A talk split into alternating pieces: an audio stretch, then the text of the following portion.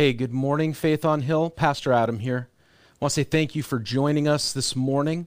Normally, we would be going through the Word of God, studying the Bible together, but this Sunday morning, our church, along with many other churches in our area, are going to hear the same message from Dr. Kristen White and Pastor Jeremiah Peck, who are both on the faculty of Multnomah University. Uh, they are going to be speaking to those who are struggling uh, emotionally, mentally, uh, with substance, uh, with coping mechanisms. We know that uh, substance abuse is on the rise, relapse is on the rise, uh, attempts at suicide or or suicide itself is on the rise. We we can see what's going on, right? There's a pandemic, there's an economic crisis, we have racial tensions, we have cultural tensions, we have political upheaval. All of these things are not healthy. And on top of that, to stay healthy and to keep other people healthy, we've had to do something that's terrible for mental health, which is to isolate ourselves. So, this is an incredibly timely and important message. I don't believe that it's a one size or one time fits all message, but I think it can start a conversation among ourselves about how do we best take care of ourselves and take care of those we are connected with. I'm looking forward to hearing what God has to say to us through this sister and brother who are learned and deep thinkers in this area. Let's hear from them together as we hear from the Lord. Well, hello and welcome. Uh, for some folks that are uh, watching this video right now, I want to say good morning. Uh, if it's a morning as you're watching this, or uh, perhaps there are some that are watching this in the evening, so good evening to you uh, in whatever context or place or uh, time of day that it is. Um, we really appreciate being invited to come speak with you and to come share this message with you today. And it's really our hope that as we engage with these topics, that this is informative, that mm-hmm. this is uh, reflective and and um, practical, but that also that this stirs uh, in folks, uh, perhaps as you're watching this.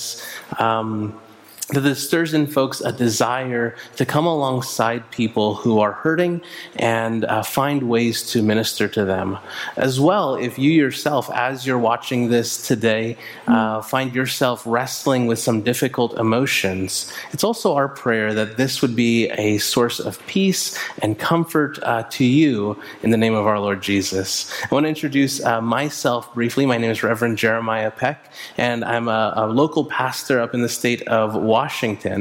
In addition to pastoring a, a, local church, I also have a private practice where I do Christian counseling uh, in the Clark County area. And I've had that private practice uh, now for several years, working with families and couples and coming alongside folks who are navigating a variety of mental, emotional, relational, and spiritual concerns.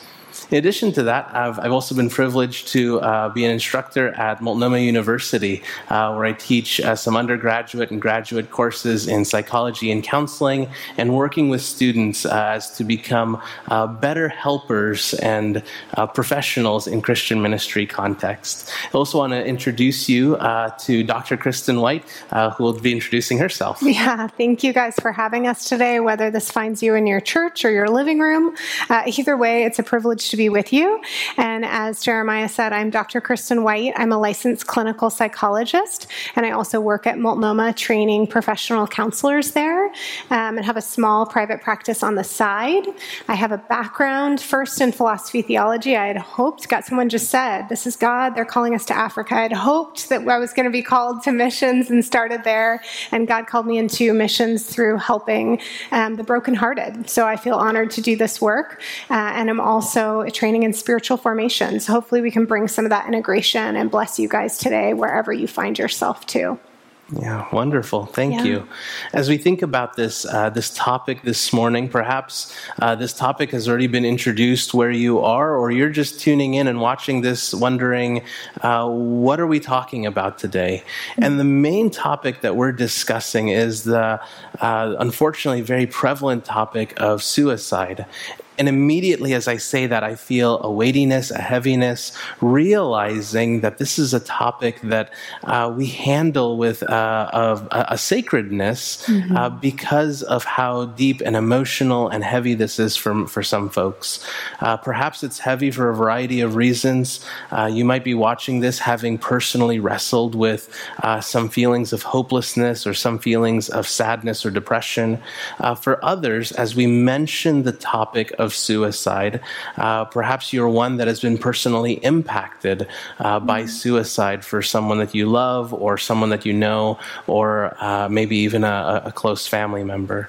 So we don't engage this topic cavalierly or or uh, lightheartedly by any means, but rather we do so reverently because we realize that for many of you, the place that we're walking on is very special and sacred ground. Mm-hmm. You know, it was very early on in uh, my own work in Christian ministry, um, perhaps about, oh goodness, 15 years ago or so. I was doing youth ministry at a, a small local church. Uh, very excited. It was the first church where I was doing uh, youth ministry. And uh, engaging with with the youth group and leading Bible studies and doing games and retreats and uh, planning all sorts of uh, outings and events. I remember taking the youth to uh, various conferences where uh, I spent more time doing head counts on the Max train in Portland, making sure we we came back with the same number of kids. Not always the same kids, just the same number of kids. I found out that was really important. I'm of course kidding. Um, and, and just engaged with uh, youth, loved sharing with them the love of Jesus and modeling that with them uh, in really relational ways. But it wasn't before long that after small groups, after Bible studies, during some of these week long camps or weekend retreats, as I built relationships with students and we, we cultivated trust, we cultivated openness where students felt genuinely cared about, that they began to open up about their personal lives and perhaps if you know teenagers, have teenagers, or uh, served in ministries uh, with with youth, you know that when students begin to open up about their personal lives, they also often open up about their struggles. And I found that as students were opening up about their struggles, they began to tell me of their feelings of sadness, their feelings of hopelessness, their feelings of anxiety, and their thoughts of suicide students would, would come up and share uh, things that they hadn't told anyone, or at least they claimed to have not told anyone before. Uh, some some of their private thoughts that they wrestled with, uh, perhaps some in prayer, perhaps some through um, harmful behaviors. Students that would come up to me and share uh, how they were hurting themselves.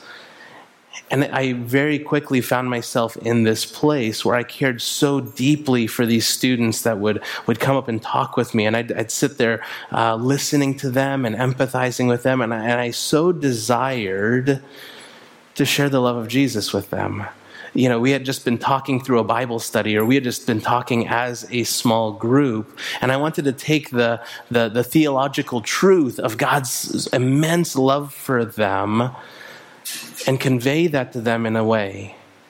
But this early on in my own ministry experience, I, I found that I struggled as to how to convey the, the hope and love of Jesus to this teenager that was sincerely wrestling and battling uh, feelings of depression and thoughts of suicide.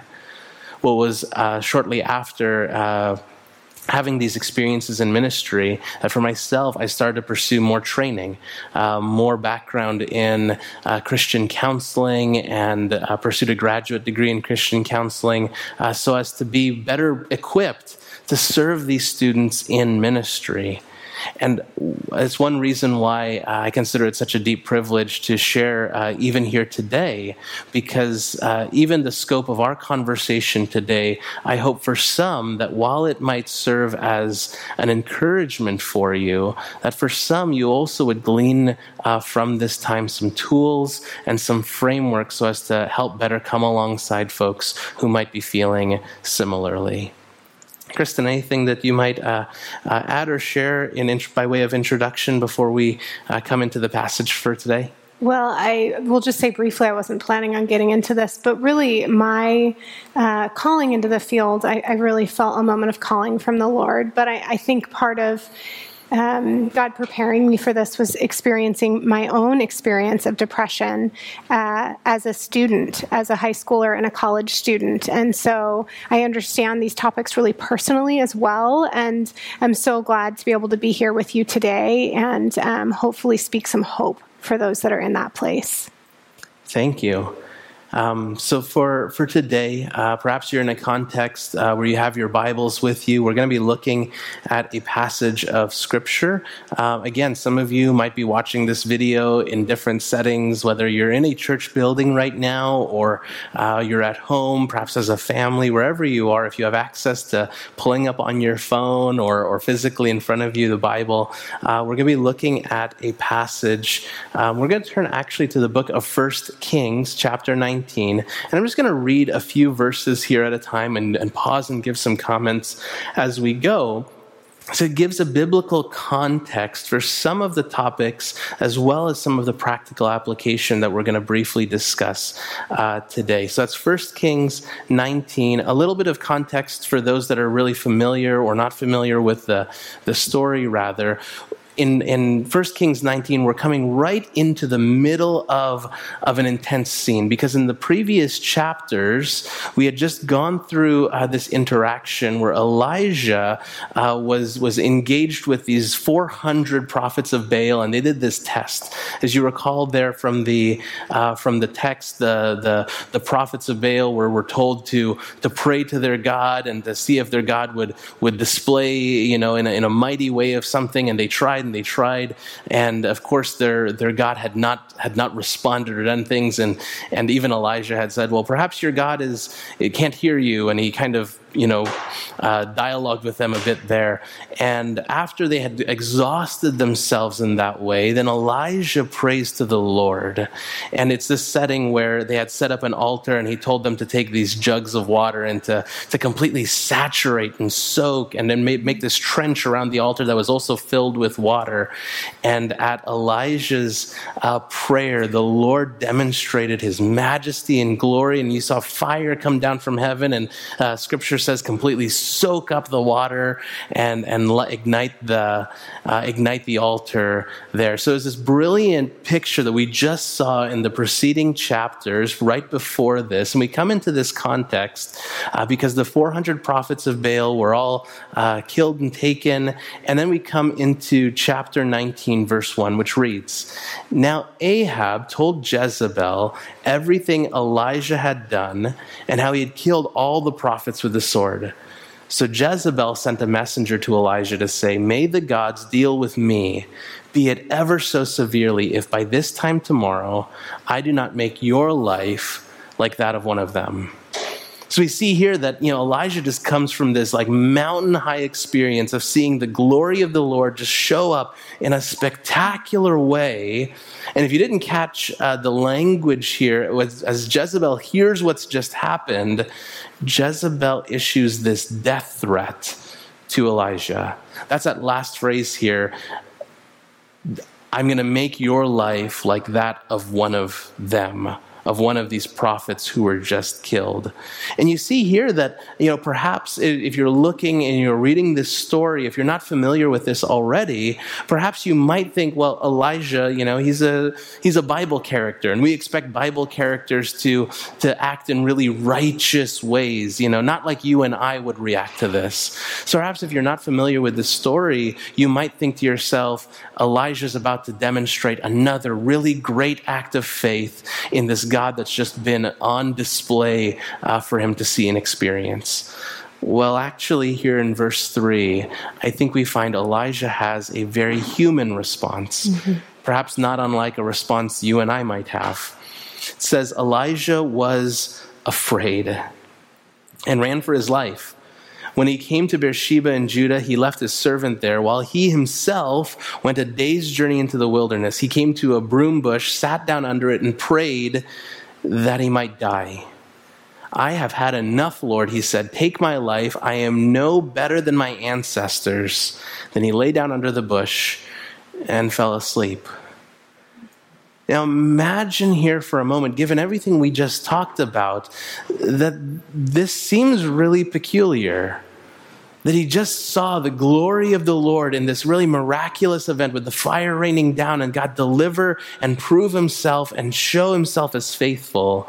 But at this death threat, again, he has this human response, uh, perhaps not unlike how you and I respond, where he's afraid, he runs, and then he has this vulnerable, sincere, heavy prayer. And it's this prayer to God to say, Take my life. Woe the day I was born, so to speak. Just this, this immense sorrow, this immense fear, this immense trembling. Mm. And he falls asleep.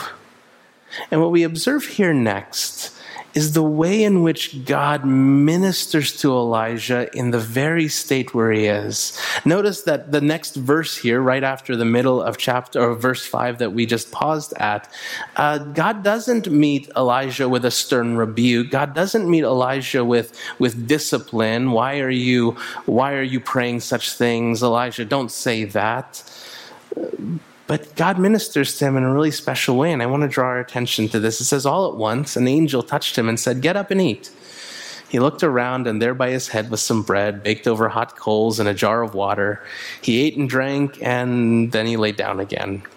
The angel of the Lord came back a second time and touched him and said, Get up and eat, for the journey is too much for you. So he got up and ate and drank. Strengthened by that food, he traveled 40 days and 40 nights until he reached Horeb, the mountain of God. There he went into a cave and spent the night.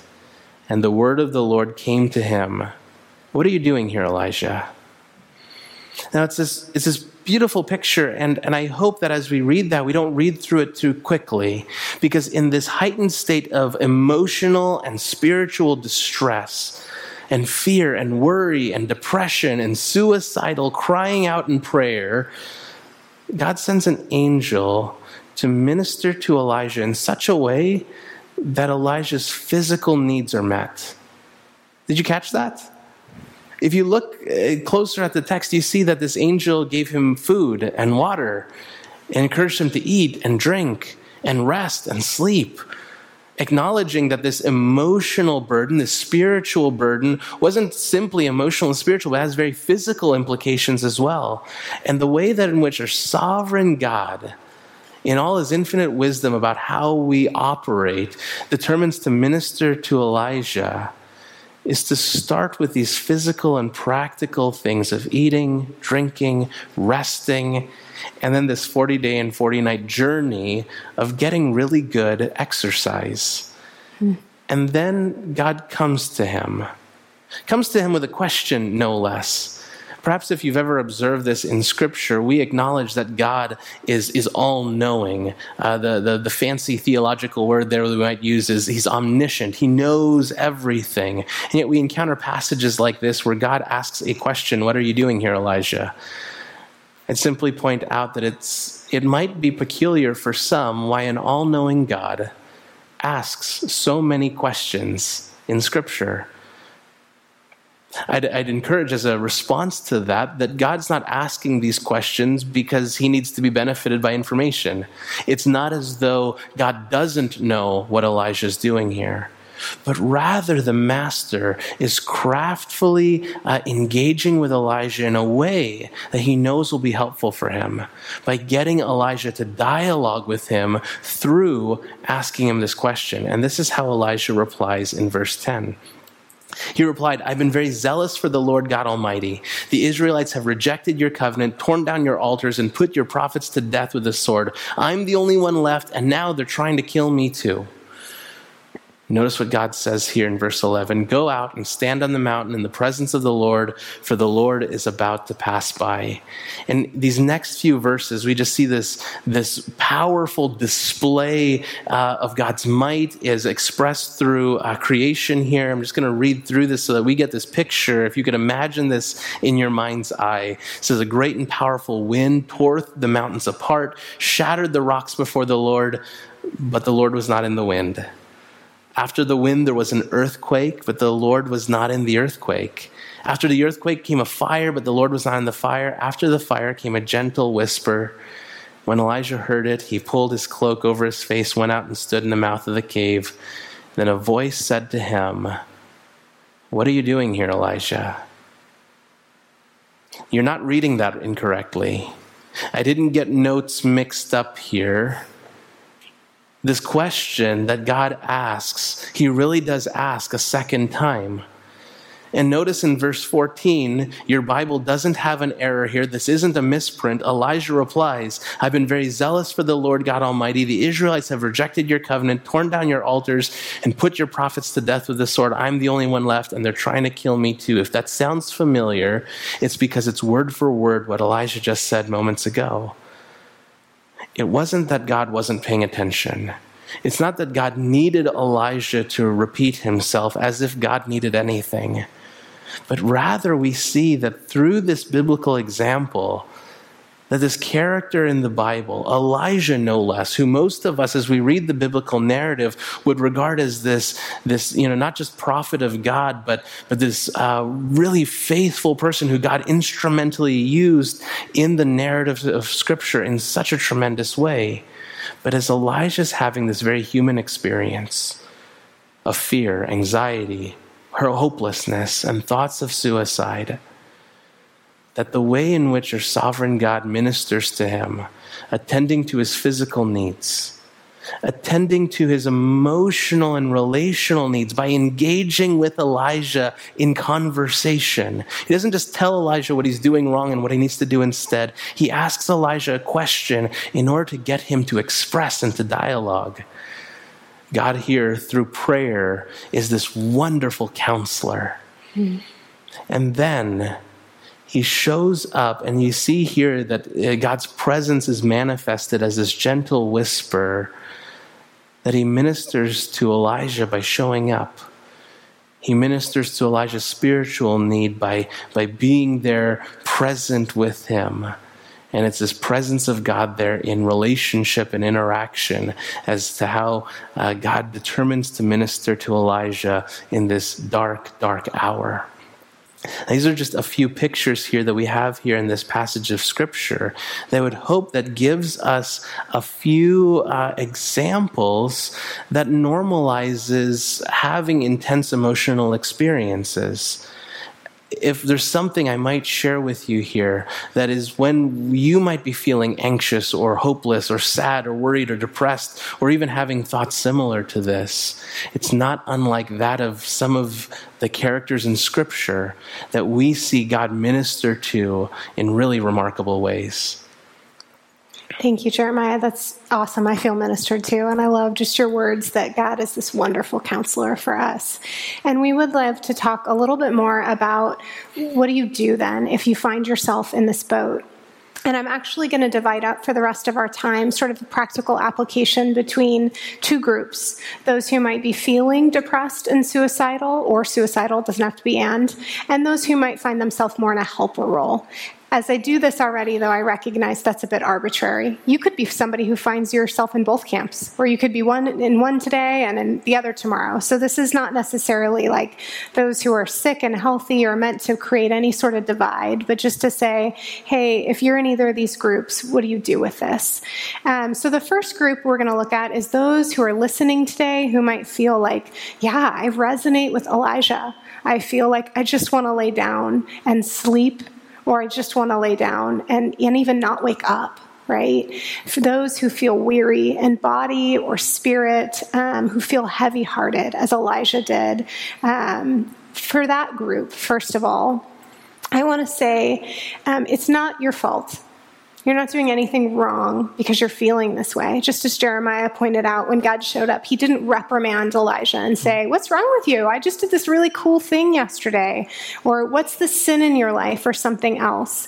Um, this was, we don't know for 100% sure why Elijah was experiencing this. I don't think scripture tells us that.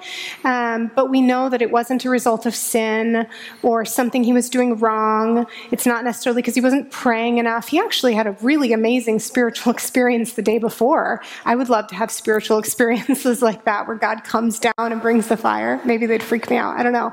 But it's not because he wasn't reading his Bible enough or something like that um, that he was experiencing these feelings. And so I want to make sure that as you're listening, sometimes we go there as Christians and we think, I must be doing something wrong, or I must have sinned, or I must not be doing XYZ enough. And that's not the picture we have here.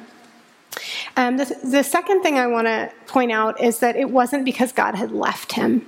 And I think that's someplace we uh, we sometimes go to. Okay, if I'm not doing something wrong, then maybe it's that God has abandoned me, and that's why this feels so awful. But that wasn't true for Elijah. God was actually nearer to him, perhaps, than than other times, right there with him, feeding him, literally physically feeding him and giving him water, showing up presently. Uh, and so I want to reassure you and remind you that God has not left you. That is not why you're experiencing these feelings or these struggles. Um, and I'm going to take that, hopefully, you guys have uh, the you can see our PowerPoint. Hopefully, the technology has worked, but I'm still old school, and so the teacher and me brought my own whiteboard. If you will indulge me, hopefully, you guys will be able to see it. I want to draw one thing real quick, and then I'll, I'll explain how this ties in. Um, one, this, by the way, is one of the coolest thing I learned in six years of grad school that just really spoke to my heart. So I'm really excited to share it with you guys today. And basically, if we imagine the Christian life, I promise I'll bring this back. Um, we sometimes have the idea. I'm going to draw a graph, and we're going to imagine for a night, for a moment that um, we'll put on one axis your experience, and the other sort of your time or investment as a Christian. How, how long have you been a Christian? How much have you prayed? How much have you served? Things like that. That we sometimes have this idea that then, well, this will be our experience that as we put in more time, as we know God longer, as we pray more, we'll just feel better and better and better. And there will be more and more of a sense of God's nearness and consolation. And um, this is kind of actually a pretty modern new idea that I think the Bible doesn't necessarily support, um, nor does Christian tradition, either, either way. Uh, it makes me think of like David, right? David was a man after God's own heart, and yet his, he was all over the place. I mean, he had huge highs where he's dancing before the Lord, and then these huge lows where he feels like the world is out to get him and everything's falling apart That does not look like this. It didn't, it wasn't the more time he invested, the better he felt. Same with Elijah, right? We see that. He just had this great experience. But, but oftentimes our journey looks more like this. We get this initial high as we're getting to know the Lord and he blesses us. As Paul says, he gives us milk. And then it sort of starts to tank and it might come back up for a while, and it's just sort of all over the place. Sometimes we have great feelings with the Lord. The ancient church or spiritual formation would call those consolation, which is times when we feel like God is near, those mountaintop experiences that feel awesome. Those are these points up here. But it's really normal to also have these lows. The ancient church would call that desolation. And that's where it feels like God is absent, where it feels like maybe the world is falling apart. It might feel like we don't want to wake up or we don't want to get out of bed. And that desolation is actually really normal in the Christian life. Um, and, and it actually means God is doing something. So, again, if this is you, if you're at a low, it doesn't mean you're doing something wrong. It doesn't mean God has abandoned you. There's something unique God may be doing here. And what spiritual formation or the ancient church would believe is that those times of desolation um, are God actually removing the felt sense of his presence, not actually going anywhere. The, the ancients, uh, like monastics, thought that God was, if anything, nearer, if that's possible. But he removes that felt sense of his presence, and what we get instead is kind of a mirror. What we get is when we're looking up and trying to pray, instead of seeing God and feeling that connection, it's almost like somebody put a cap, and what we see instead mirrored back is ourselves. And there's something that God wants to work on in us in these places. And so that's the other thing I want to say to those of you who are struggling is lean in that you, God hasn't abandoned you. He may actually want to do something really unique in you during this season. He may want to heal old wounds. He may want to, he may need to help you fix something in your body, right? There's lots of reasons for depression and thoughts of suicide. And, and so we can't cover all of those today, but lean in and in that process, get help. Tell other people you're struggling. Tell your pastor, tell your friends, tell family, tell professionals, right? Get a medical eval if you're depressed, get a therapist. Treat all of that as a spiritual discipline, a way of leaning into where God is at work in you right now. It may not be where you want to be. We'd all like to live on the mountain, but if that's not where you are, um, be courageous and lean in and get help and ask God what He's doing. Uh, let Him ask you that question, like Elijah, of what are you doing here and be honest with the answer in your heart and share that not only with God, but with others. Our second group, I'll try to go faster. Are we running out of time? All right, get real excited, guys. Our second group is for those, I think we entitled it as helpers, uh, those who know somebody now or in the future that is depressed or suicidal. What do you do? And I put up here just James 1:19. My dear brothers and sisters, take note of this. Everyone should be quick to listen, slow to speak, and slow to become angry. And I love, there's so many things we could use this verse for, and I love it. But I love that it says, hey, there's certain things that's really good for us to do, like be quick to listen, which God also models with Elijah. Um, but there's certain things that maybe we should be more cautious about. And I think the same is true for you if you're walking alongside somebody, whether it's a family member or somebody in your church who's experiencing depression or suicide. Um, I would say your, your biggest thing is just as it says here, and just as God did with Elijah, to be quick to listen quick to listen. Sit, ask good questions, uh, just as God did again. Uh, reflect, um, sit with somebody and show them you're with them. And I would be much more cautious, as the scripture tells us, to speak, to offer advice, to try to fix it, to rebuke there can be a place for those things, but I would be real cautious and do a lot of listening first and make sure the Lord is directing you to those so that you don't um, unintentionally exacerbate some of those feelings of shame and, uh, and suffering that are already there. Um, do I have time to get into five quick tips? Okay, I'll be fast. But you might, we're going to do a bigger training, so you may have to come back to those if you want more. Um, I also put up here five tips from counselors, uh, which I, I'll go through real fast. One is I said clarify the frame. And the frame, we mean the, just the relationship and what's happening. And the big point here for us as counselors is that's talking about what's confidential and what's not. And you don't obviously need to do that if you're sitting with a family member, but sometimes people will ask coming into these conversations, I'd like to share something with you. Will you keep it a secret? No.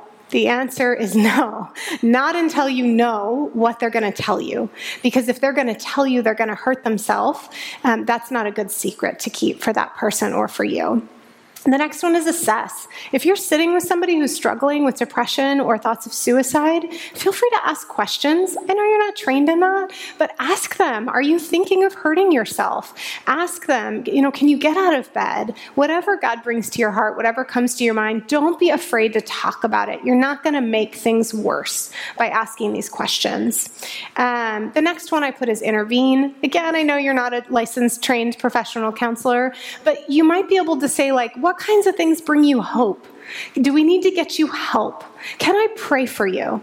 Right? There might be little things you can do um, that would help the person find hope and get help. Part of that might be the next one, which is refer. Don't try to do this by yourself. If you have somebody who's really thinking of hurting themselves, get a professional involved so that you can make sure to keep this person safe.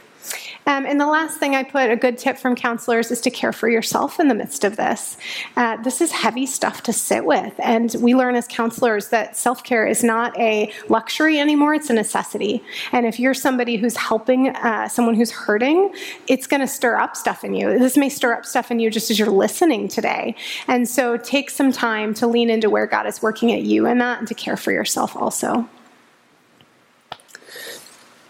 We hope that as we've as we've shared scripture and shared, as well these uh, practical words uh, for you, that wherever you find yourself uh, as you're watching this, uh, perhaps the Holy Spirit is ministering to you and bringing things to your mind, uh, bringing to your mind feelings of hope in the midst of uh, hopelessness and some really heavy feelings. Or perhaps as well, uh, if you're not in that place, you could even uh, be brought to your mind friends, family, loved ones that God's placing on your heart that perhaps for a little while now you've been concerned about these last several months. You know, all the things, uh, you know, as of uh, as of this month right now in 2020, when we're when we're having this conversation, there's so many strange and, and crazy things happening in our world, and many people are experiencing intense feelings of fear and isolation and uh, experiencing various uh, elements of loss uh, these days. So